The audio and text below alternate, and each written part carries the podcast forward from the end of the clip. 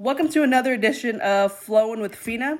I'm very excited to introduce today's guest. She's someone I truly admire. She's a six time Emmy Award winning host and reporter for Spectrum Sports in LA.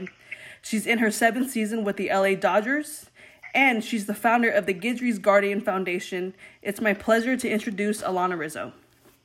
Hi, how are you? I'm doing great, thank you. How are you doing? I'm doing so good. It's nice to hear your voice. I hope you're doing okay amidst all this craziness. Yes, definitely, and I hope you're doing well also. And I just want to thank you so much, you know, for being here and just joining me on my podcast. No, it's my pleasure. I'm happy to do it. And I just want to talk about your journey and where you're at now. And I definitely, you know, want to start at the beginning. You know, where did where did you grow up? I grew up in Colorado Springs, Colorado. So I'm a Colorado native and lived pretty much my entire life there. Um, I went to school at Sierra High School in Colorado Springs, and then I went to the University of Colorado at Boulder for both of my degrees. So I'm a CU buff for my bachelor's, which was in international business, and then my master's was in journalism. And uh, lived in Colorado until I got my first job in television, um, about 28, 29 years old, and then I moved all over the place because of the job. So I was in Wichita Falls, Texas, and I was in Madison, Wisconsin. Then I went back to Denver. Then I went to New York slash New Jersey for MLB Network, and then, uh, as you mentioned, now I'm in Los Angeles. This is uh, starting my seventh season uh, with the Dodgers. With your undergrad, it was international business. What made you? Want to get your master's in um, broadcast journalism? You know, honestly, I was just really unfulfilled in what I was doing. My bachelor's degree in international business, I was first in the beverage industry right out of college, and then I was in the hospitality industry, and I was in sales and marketing, and was just really unfulfilled and just really bored, honestly. And I mm-hmm. had an epiphany between Christmas and New Year's of 2001 that if there was anything I could do, if money wasn't an object, if I had won the lottery and I was just following a passion, what would it be? And really, sports have always been incredibly important in my life, more as a you know, as a spectator, I participated um, in high school a little bit. I was a runner, competitive runner, but really just always was gravitating towards sports. And I knew if I could do anything, I would want to cover sports. And, you know, there weren't a lot of people. Um, at the time I was growing up, a lot of women in the industry. Um, there were some certainly that have paved the way, but it wasn't commonplace for women to be in sports journalism. And I really didn't even think of it as a career until much, much later in life. I didn't actually even go back to school to get my master's in journalism until I was 28. So, mm-hmm. you know, just really wanted to do something that I was passionate about and kind of quit my job at the time, took a second mortgage out of my house to pay for school, and went back and, and got a master's in journalism. And as you started navigating through the journalism world, like what drew you to baseball? honestly, baseball found me. I was never really drawn to baseball. Mm-hmm. Baseball mm-hmm. was probably my least favorite sport of the, uh, you know, the major sports. I didn't know a lot about it. We didn't have professional baseball, rather, we didn't have major league baseball in Colorado mm-hmm. until 1993. That's when the Colorado Rockies came we had professional baseball, but never Major League Baseball. And by the time the Rockies showed up in Colorado, I was already a senior in high school. So mm-hmm. I didn't know a ton about baseball. I mean, I knew the basics, but in this world of sports journalism, you go where the jobs are. And I was really very much a football fan. I grew up in a football family, and the only thing my dysfunctional family can agree upon are the Denver Broncos. So we were very mm-hmm. much a, a Broncos family um, and didn't really know a lot about baseball. So when I had the opportunity to go back to Colorado, which is what I wanted to do, mm-hmm. uh, the Colorado Rockies had a position, and I actually started as a freelancer, rather, excuse me, you know, as a freelancer, kind of covering the Colorado Rockies at the end of that crazy 2007 season when they won 21 out of 22 games and ended up going to the World Series and then got swept by the Boston Red Sox. And, you know, I was a freelancer at the end of 07. I was a freelancer all of 2008.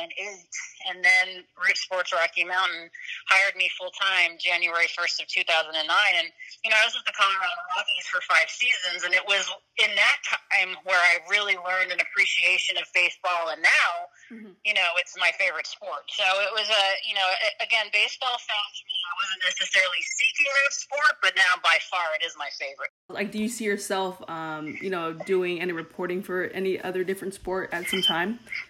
You know, I've done a lot of different sports. I've covered mm-hmm. every sport at this point, um, but I can't imagine you know, not doing baseball. I mean, it's been a fabric of my life for the last 12 years. Um, it's afforded me an amazing amount of opportunities. I've, I cover such an amazing group of guys now and such a historic and storied franchise that I certainly know this. If I am not with the Dodgers, I guarantee I won't ever be with another baseball team. Yeah. Um, I'm not opposed to covering other sports, but as far as being on a baseball beat, uh, the Dodgers are it for me. Were there struggles you faced throughout your career and, like, you know, just throughout your journey?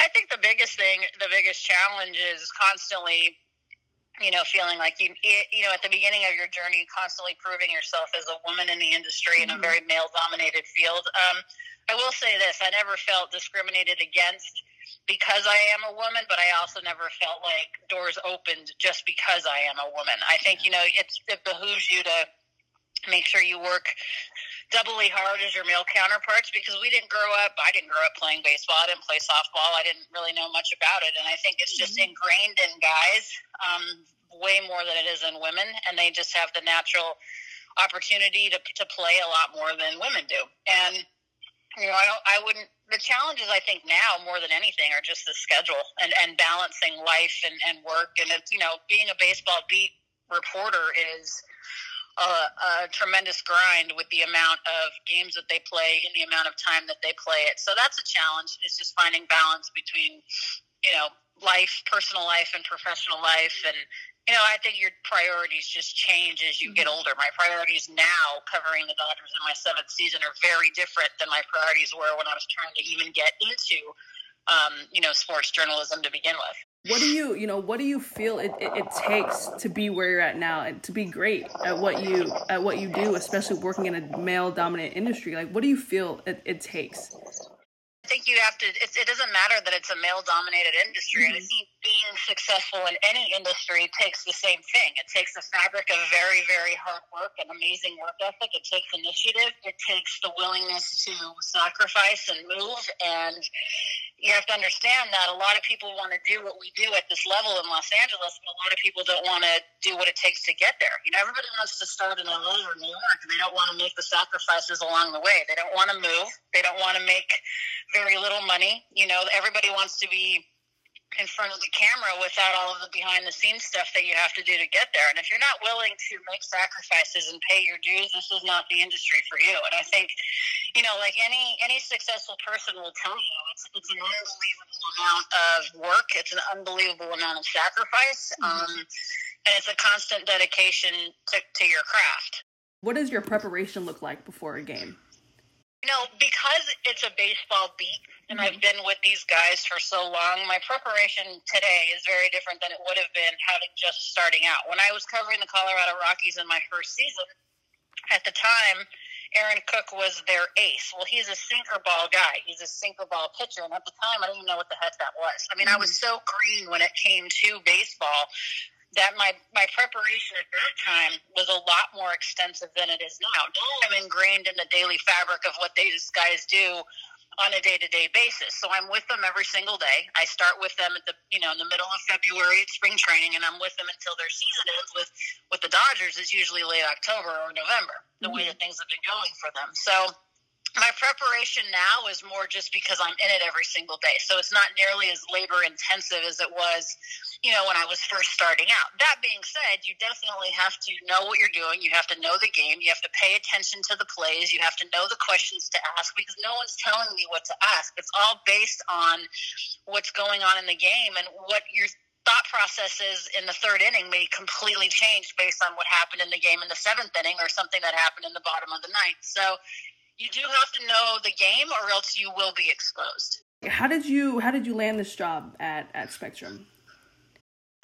I was actually working at MLB Network um, in New Jersey at the time. I had been with the network for two seasons or two years, and I was covering the National League in the postseason in 2013, and mm-hmm. um, I happened to be at Dodger Stadium in 2013 because, of course, the Dodgers were in the playoffs, and um, I had heard from Chuck Torres, who is with Major League Baseball's Player Relations Department, that the Dodgers were starting a new network, that being Spectrum um, and you know Sportsnet LA.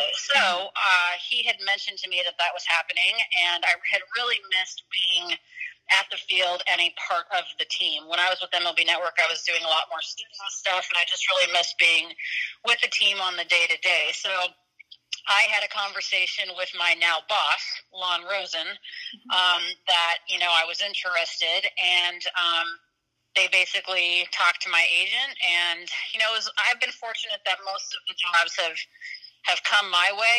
Um, mm-hmm. Minus the first job, I've kind of been recruited to go other places, so it's been a very, um, you know, fortunate fortunate path that I've worked very hard to do. And you know, Lon took a look at my face and you know, they hired me and I was able to uh, get in on the ground floor of the new network. And, you know, all of us started, there's, you know, five of us that are still together that started on air in 2014 with Sportsnet LA. So it's been, um, it's been really fun to see the network grow. It's been really fun to you know see the team evolve and change, and the you know the players over the course of the year. And you know a lot of these guys, I've seen them grow up. You know, mm-hmm. I, I remember interviewing them even before I was with uh, the Dodgers. You know, when they were still really young kids, and you know now they're the future of the organization.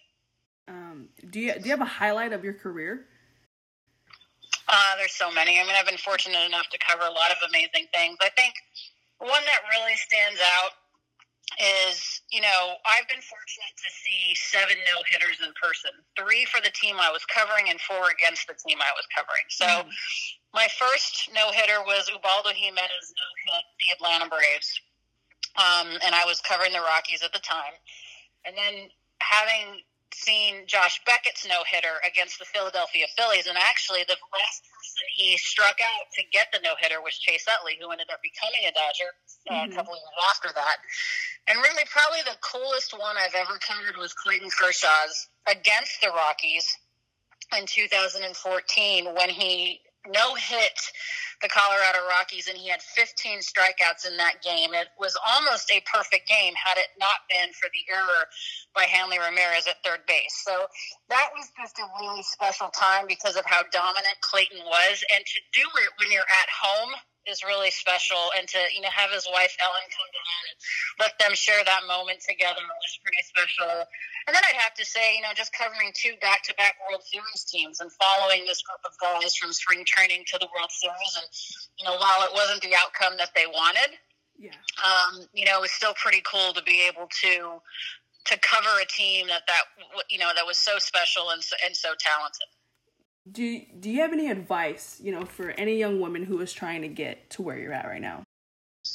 I think you really have to be convicted that this is something you want to do. This is not an mm-hmm. industry for the weak. It is not an industry for the meek. It is not an industry for somebody that really isn't sure that this is what you want to do. Because in order to be successful, you really have to go all in and you have to be willing to make a lot of sacrifices and i continue to use that word but it's true. I mean mm-hmm. especially if you're on a baseball beat your social life as you know it is over. There is nothing that you are allowed to be a part of in the summer because you are literally working every single day. And you know there are no barbecues there are no graduations you're not working. You know, you're not uh, celebrating Mother's Day, Father's Day, Easter, you know, Friday night concerts, any of that stuff, because you are working, and you really have to be convicted that this is something that you want to do. And mm-hmm. if it is, there's nothing in the world that should stop you. Just know what you're getting into, and and be prepared to move, be prepared to make very, very little money in the beginning, uh, be prepared to do a lot of different jobs for the pay of one. Mm-hmm. You know, I had to do I had to write all of my own stuff, which I still do, but I had to, you know, edit all of my own stuff, shoot all of my own stuff, write, report, anchor, all of it when you're in those smaller markets. But there's such a good thing about that because you pay your dues and you have much greater understanding of the jobs of everybody around you and you have so much more appreciation for the people that do those jobs when you yourself had to do it as well. In in the beginning when you were making less money you know what what kept you going you know what kept you motivated I just knew that this is what I wanted to do. It was never about the money for me. It was something that I was very passionate about. I love sports and I love covering it and being a part of that.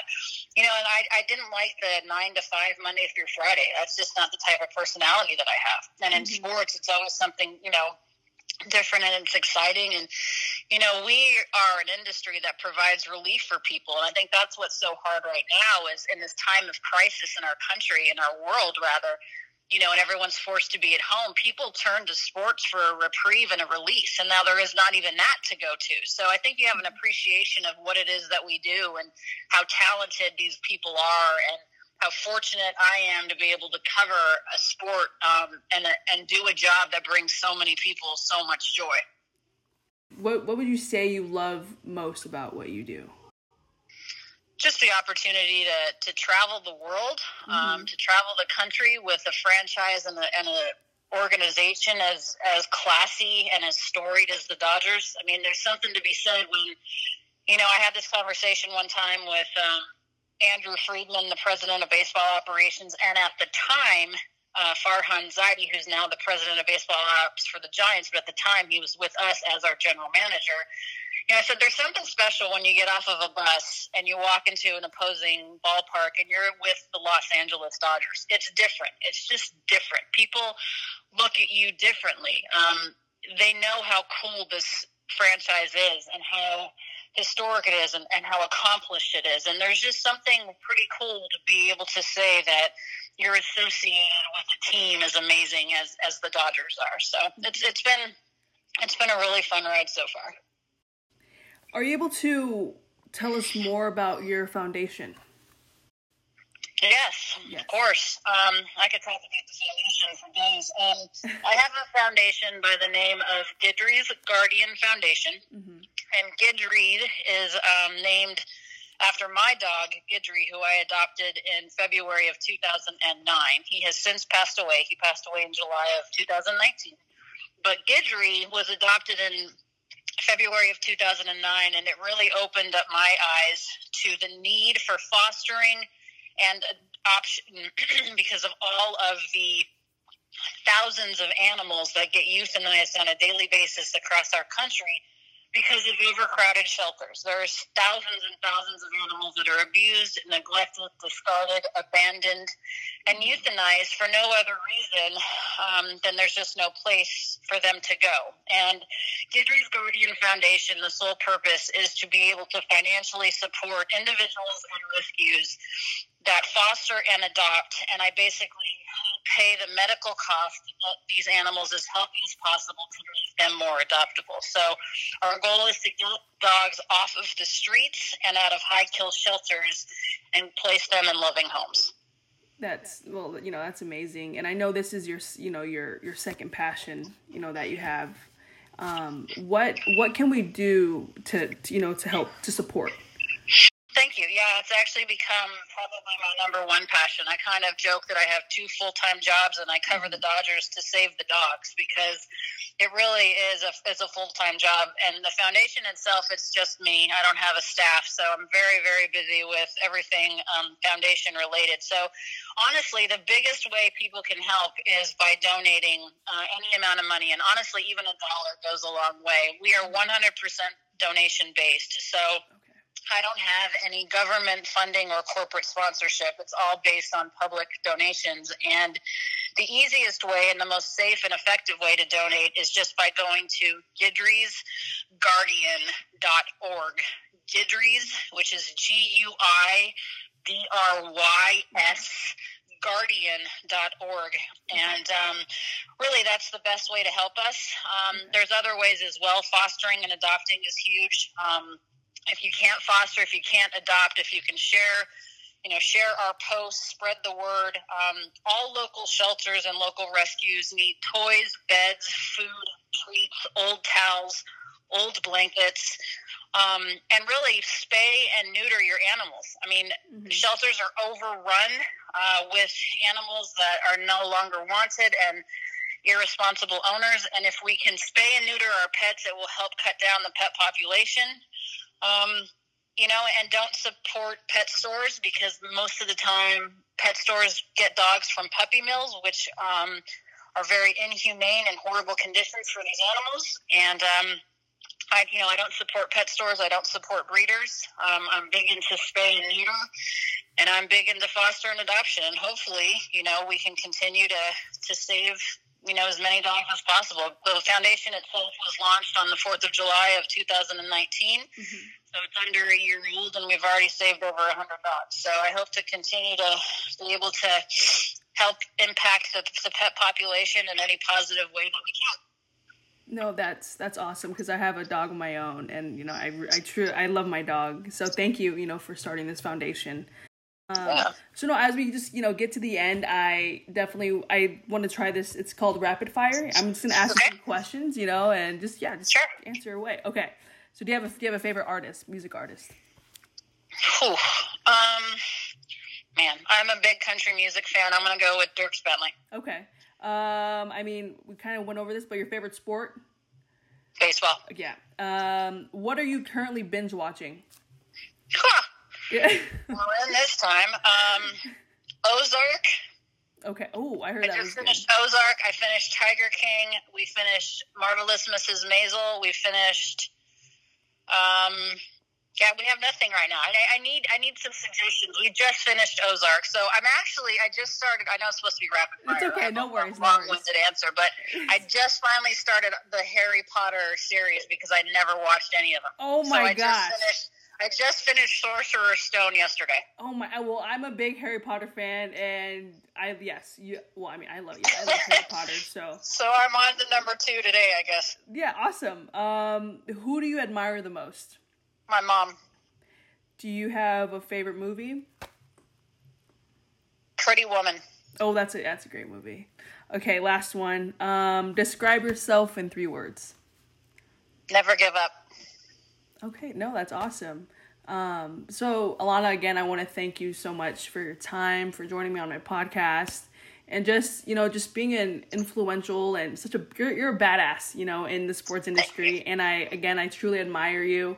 And yeah, you're just amazing. And yeah, thank you. Just thank you. Yeah, it's my pleasure. Anything for you, kiddo, and keep up the good work. And I will always support you. Don't ever forget. Uh, don't ever forget that. Follow your dreams. Thank you so much, Alanna. We'll you know definitely keep in touch. All right, hon. Take care. Thanks. You too. Bye. All right. Bye bye. Ho ho ho.